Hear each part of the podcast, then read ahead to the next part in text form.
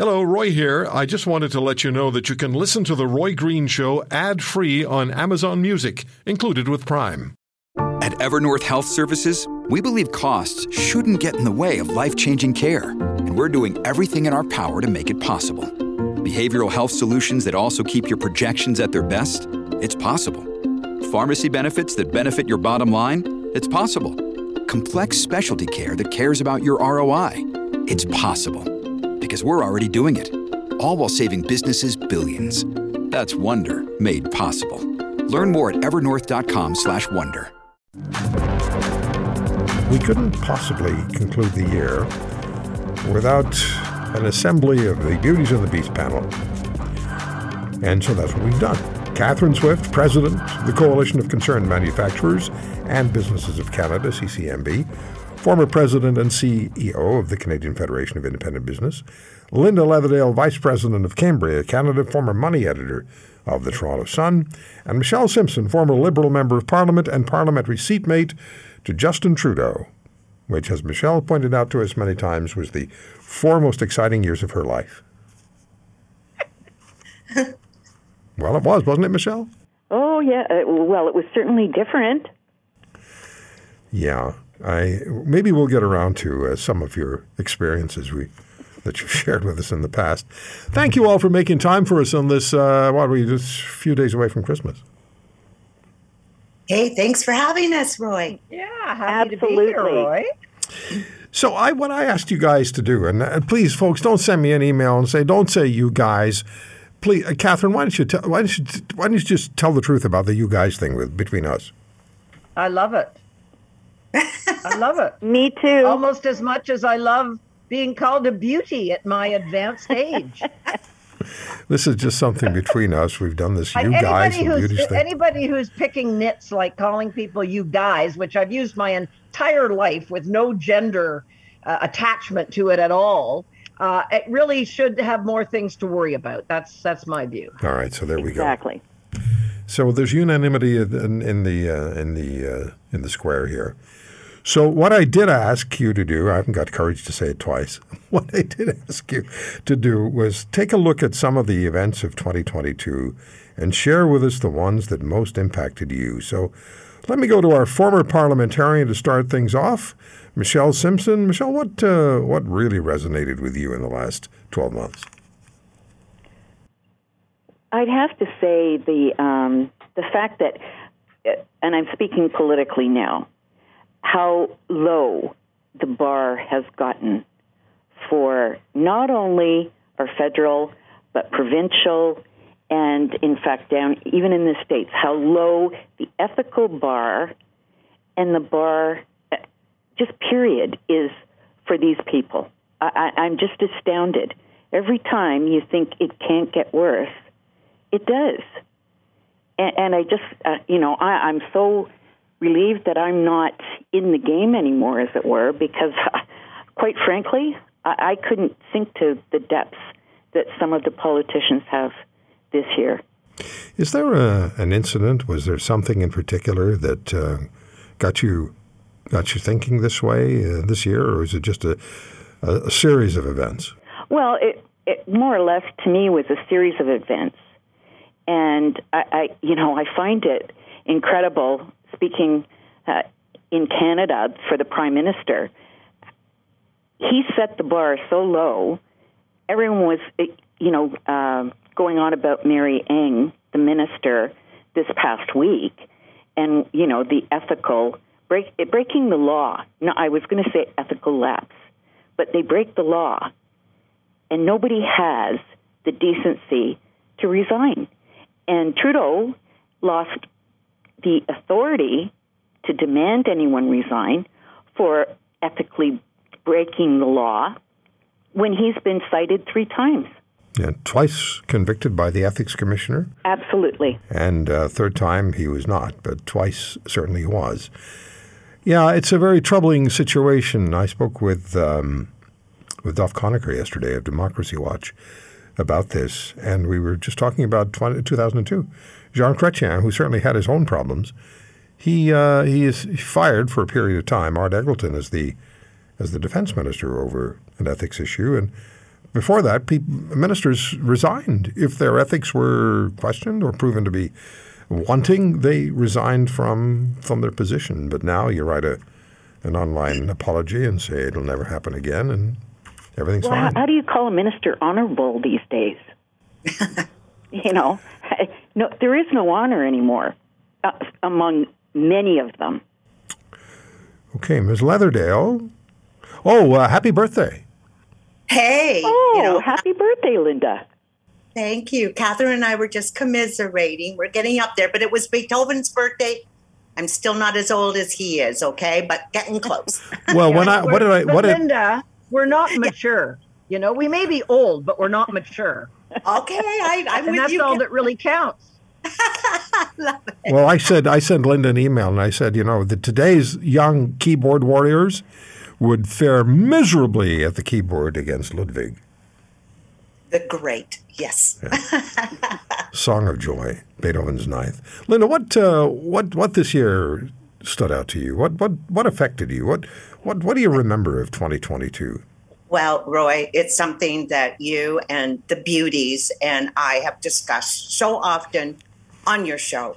And that is the record household debt. And let's not forget government debt, too, but that it was going to come to roost. So here we are in 2022. The Bank of Canada rates that at a quarter of a percent back in March. It is now at 4.25%. And the misery this is causing families at the same time that you mentioned it earlier on your show groceries. People are now stealing groceries, gas, you can't afford it.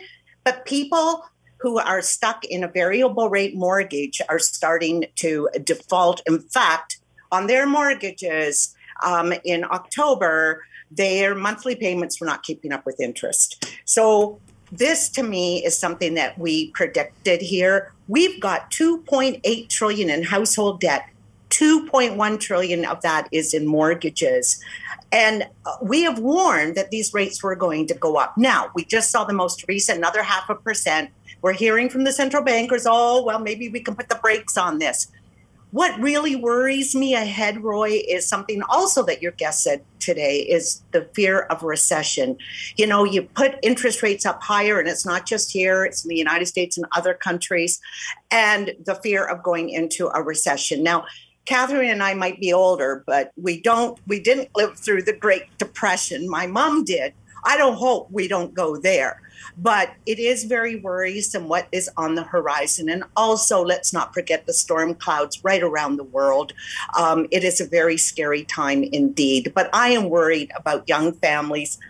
Two thirds of Canadians hold debt, and only a third of us don't have debt. And I I often have said this you are a slave to debt. And I don't see the possibilities of becoming debt free in certainly 2023. People are just going to try to keep their mortgage payments going and put food on the table. And to me, we said it, Roy, but it really breaks my heart for so many young families. Yeah, absolutely. Just, just absolutely, it does. Uh, you will appreciate this, beauties. Uh, Barb writes, uh, uh, Merry Christmas, Roy. Found an old tweet from then MP Justin Trudeau asking Canadians to sign a petition for Bev Oda to resign. Funny how things change. that is just too good, isn't it? 16 bucks for orange juice. Isn't that too good, though? So, Mr. And, and Trudeau. don't you notice though? I mean, we have we have all these politicians going over to, uh, you know, Edinburgh and and uh, um, the Middle East and whatnot for all these climate conferences. We don't even hear what they pay for orange juice. I would bet it's an awful lot more than sixteen dollars. I want to know now. Yeah, but why why doesn't that get covered now? Is what I'd like to know. Because everybody just went insane about Bev Oda's sixteen. Yeah, but isn't it isn't it isn't it poetic though that, that Mr. Trudeau, as an MP, issued a petition asking for signatures to get Bevo to to, res, to resign, and then look at what what they're into now. Yeah. Yeah. Yep. And and also talking about ethics and whatnot, which Yeah. of course, as Michelle rightly said, they're going right into the tank with this particular government. But Roy, I, I, I, as as you know, my background's economics, so I always tend to focus on the economic. And I, I'd like to just sort of segue from what Linda said. Um, you know, the economy is not great at all. We know everybody's predicting, or virtually everybody's predicting, a recession for next year. The debt issue, Linda covered ably, is so troublesome for government and average households. Uh, we see low, relatively low unemployment in Canada, but when you look beyond the, you know, just the the big numbers, you see that it's government employment that's growing, which is not a, a good sign in an economy because that just means future debt for the rest of us that actually pay taxes in the private sector. And despite all this government, we got way more government employees, and our our public services are horrible whether it's getting a passport or the, the, the massive immigration backlog, our healthcare sucks. Uh, you know, there's so many files on which the government is falling down so miserably. This week we heard about how government employees don't want to go back to the office. Oh, poor babies. I mean, you know, you, you can't get things done these days. And there's just that frustration. And part of it is a bit of a hangover from the pandemic, but a lot of it is just a dysfunctional uh, economy in a dysfunctional country cost of living, killing your average person, the housing situation. We're bringing record number of immigrants into the country, but we have nowhere to house them. And of course, they're going to put more pressure on our social services, notably things like healthcare and, and so on. And yet, we got a government that's so focused on climate change. And I was listening to your earlier interview with the the um, uh, Sylvain Charlebois there for on the food issue that we're all going to be you know, having to lay off uh, uh, animal products and eat crickets, presumably, in the near future. Uh, Until the crickets become endangered. yeah, exactly. oh, but I hear there's a cricket factory that has oh, been well, financed by the federal government in Ottawa, so okay, we can good. all look forward. Yeah, a lot of crickets in Ottawa. Uh, let me just. Yeah, well, yeah, there's not enough crickets. Let me ask you a quick question. Let me ask, let me ask you all a quick question, because we've debated this one sort of. It's been leaning toward a debate. And it's is it time for another federal election? 2015, 2019, 2021. Here we are approaching 2023 with terrifying speed. Do you foresee, Michelle, let me start with you, do you foresee a federal election possibility for next year? And would you consider it to be a wise move politically? Um, I tend to think that it could very well happen, probably in the third or fourth quarter of next year, depending on how things, you know, shake out uh, with the economy and several other factors. But it's a distinct possibility because you know the the average lifespan of a minority government tends to be about 18 to 20 months. Mm-hmm. So I'm I'm thinking that that could very well be, and I think Mr. Singh is going to get tired of, you know, being uh, Mr. Trudeau's crutch propping him up. Yeah. So I mean, I think that they run a very serious risk of totally frustrating Canadians if they call a federal election. But we'll see. We'll see what. Uh, Catherine, what are your thoughts? Ever stop them? What are your thoughts, Catherine? Well, I certainly wouldn't rule it out. I mean, governments, uh, given that the economy is going south uh, in Canada and in other places around the world, I think they might want to sneak in an election before we get into the depths of that. But I thought Trudeau's comments last week, and he was responding to Pierre Poilievre, uh, saying that Canada isn't broken. I thought, well, that's that's kind of like when did you stop beating your wife? You know, it's it's it's. oh no, Canada's not broken, folks. But one thing you got to realize is it's not broken for Trudeau.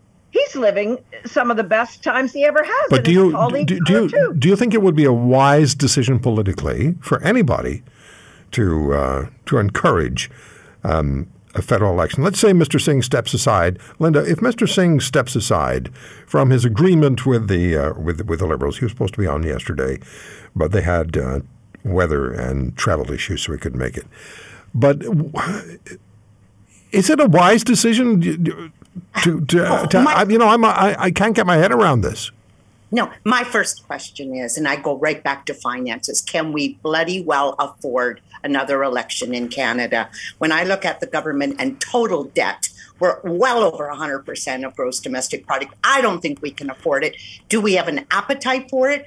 I agree with Michelle. There's so much dishonesty. I'd like to fire every one of them So- and bring in somebody. But I, again, I say, can can we afford it? And let's look at the geopolitical map of the world for for for twenty. So there's the there's the counter question though that, that will be asked: Can we afford not to have an election? Well, if I- people say, "Look at the look at the mess we're in," is it time for somebody else to take over stewardship of the dollars and cents in the federal government?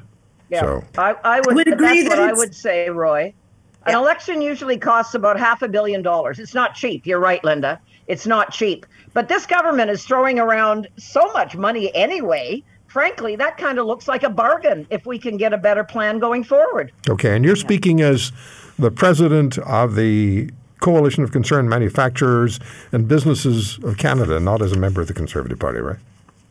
No, well, and I'll tell you, it, it's really sad what's going on. Businesses are giving up on Canada. Yeah. We see Oh, terrible Yeah. foreign investment trends in Canada. That's true. And I, I, I, I'm sad at how many businesses I see leaving the country because they just don't see any future here. And that's a lot of good jobs and, and a lot of good tax Yeah. revenues for governments. We as should be ex- we should be exporting liquid natural gas to the world that wants it, but that's another debate for we another day. should. I missed you. should. I missed you. I missed you guys, and let's do this again real soon, okay? Oh, Roy, Happy New Year. and have a Absolutely. great- Merry Christmas, Merry Happy New Christmas, Year, everybody. best of the holidays, everyone. Yes. Uh, Merry Christmas, hap- Happy New Year, beauties. If you want to hear more, subscribe to The Roy Green Show on Apple Podcasts, Google Podcasts, Spotify, Stitcher, or wherever you find your favorites. And if you like what you hear, leave us a review and tell a friend. I'm Roy Green. Have a great weekend.